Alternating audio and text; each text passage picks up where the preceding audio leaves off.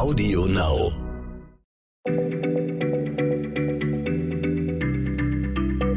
Schneller Schlau, der kurze Wissenspodcast von PM. Willkommen bei Schneller Schlau, dem kleinen Podcast von PM. Mein Name ist Stefan Draf, mir gegenüber sitzt Nora Sager. Wir sind beide Redakteure bei PM. Und liebe Nora, heute reden wir über ein Tier, das mir immer unheimlich war. Fledermäuse nämlich, die sind im Dunkeln unterwegs, sie tauchen wie aus dem Nichts auf und dann verschwinden sie wieder. Und meist hört man sie nicht einmal, weil sie Rufe außerhalb des menschlichen Hörbereichs ausstoßen. In der christlichen Mythologie wurden die immer mit Dämonen assoziiert. Auch den Teufel hat man häufig mit nackten Fledermausflügeln dargestellt. Und 1897 standen Fledermäuse auch noch Pate für Bram Stokers Romanfigur Dracula, dem berühmtesten aller Vampire. Also es gibt eine richtig gehende Kulturgeschichte der Fledermausangst. Ich bin da nicht allein.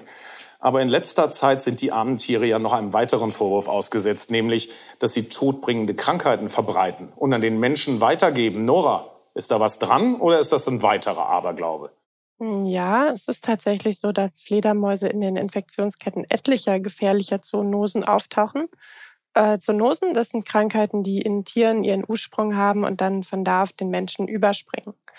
Und das tun sie selten in ihrer Ursprungsform. In der Regel muss sich der Virus genetisch verändern, um dann wirklich von einer Art auf die andere überspringen zu können. Und das liegt daran, dass die Bedingungen, die so im Körper herrschen, ähm, unterscheiden sich von einer Wirtsart zur nächsten. Den meisten Viren ist es dann im neuen Wirt zu kalt, zu warm. Die Zellen haben nicht die richtigen Membranproteine, an die sie andocken können. Irgendwas passt ihnen immer nicht. Und ähm, wie kann es jetzt trotzdem noch klappen mit dem Wirtswechsel? Naja, dazu muss man sagen, das Erbgut von Viren, das mutiert so genauso wie das aller anderen Lebewesen auch. Und die meisten dieser Mutationen sind evolutionäre Sackgassen, die setzen sich nie durch. Aber wenn nur ein Virus, das auf Fledermäuse oder andere Wirte spezialisiert ist, mit dem Menschen in Berührung kommt und zur rechten Zeit die rechte Mutation aufweist, dann kann es auf den Menschen überspringen. Ein prominentes Beispiel dazu ist das Coronavirus, das Covid-19 auslöst. In Fledermäusen wurden Viren gefunden, die sind zu 88 Prozent identisch mit der menschlichen Version des Virus, also genetisch identisch. Und man diskutiert momentan, ob die Coronaviren erst auf eine andere, noch unbekannte Tierart und dann von da auf den Menschen übergesprungen sind. Das war zum Beispiel bei der Atemwegserkrankung MERS der Fall, die wird auch von Coronaviren ausgelöst und da kam das Virus wohl von Fledertieren über Dromedare zum Menschen.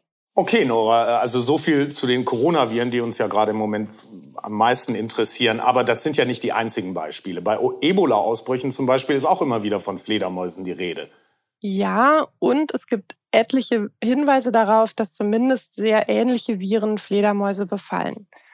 Dazu muss man sagen, diese Infektionsketten nachzuvollziehen, ist immer Detektivarbeit und es ist selten so, dass man einen klaren Beweis findet, wo man sagen kann, so ist es. In der Regel sind es Indizien. Und davon gibt es aber einige. Also ähm, es gibt verschiedene Arten von Ebola-Viren, die sind unterschiedlich infektiös und unterschiedlich gefährlich für den Menschen. Und 2019 wurde zum Beispiel ein zuvor unbekannter Verwandter des Ebola-Virus in der Leber einer Fledermaus in China gefunden. Ja. In der Petrischale konnten die Viren menschliche Zellen befallen, aber sie sind noch nie sozusagen in der freien Wildbahn als Krankheitserreger in Erscheinung getreten und es ist völlig unklar, ähm, ob die Tiere Menschen wirklich direkt mit diesem Virus anstecken können oder ob das nur im Labor klappt. Der Stamm wiederum, der zwischen 2014 und 2016 in Westafrika gewütet hat, den nennt man Ebola Zaire. Und der scheint so oder so ähnlich in einer Fledermausart namens Kronenlangflügelfledermaus aufzutreten. In diesem Fall ähm, ist die Beweislage aber noch ein bisschen schlechter. Man hat keinen intakten Viruspartikel isolieren können, sondern lediglich Fragmente der Virus-DNA und auch da nur 20 Prozent des gesamten Viruserbguts. Gefunden hat man das in einem Abstrich der Mundschleimhaut, den man bei einer Fledermaus gemacht hat. Es könnte, also es ist unwahrscheinlich, aber es könnte rein theoretisch sein, dass diese Fledermaus einfach einen Käfer oder irgendein anderes Vieh gefressen hat, äh, das den Ebola-Virus in sich trug und ähm, dann sozusagen Reste davon im Maul hatte. Es gibt auch Hinweise darauf, dass äh, Flughunde involviert sind in die Übertragung von Ebola. Also, wenn das ja ein Gerichtsprozess wäre, würde man sagen, die Fledertiere sehen sehr verdächtig aus, aber es gibt im Grunde nur Indizienbeweise und es bleiben auch eine Menge offene Fragen. Hm, es gibt noch eine andere tropische Infektionskrankheit, äh, das Marburg-Fieber. Da ist die Beweislage ein bisschen solider. Damit stecken sich Menschen tatsächlich oft in Höhlen und Bergwerken an, in denen Fledertiere leben. Und das Virus wurde vollständig, nicht nur in Fragmenten, in Nilflughunden isoliert.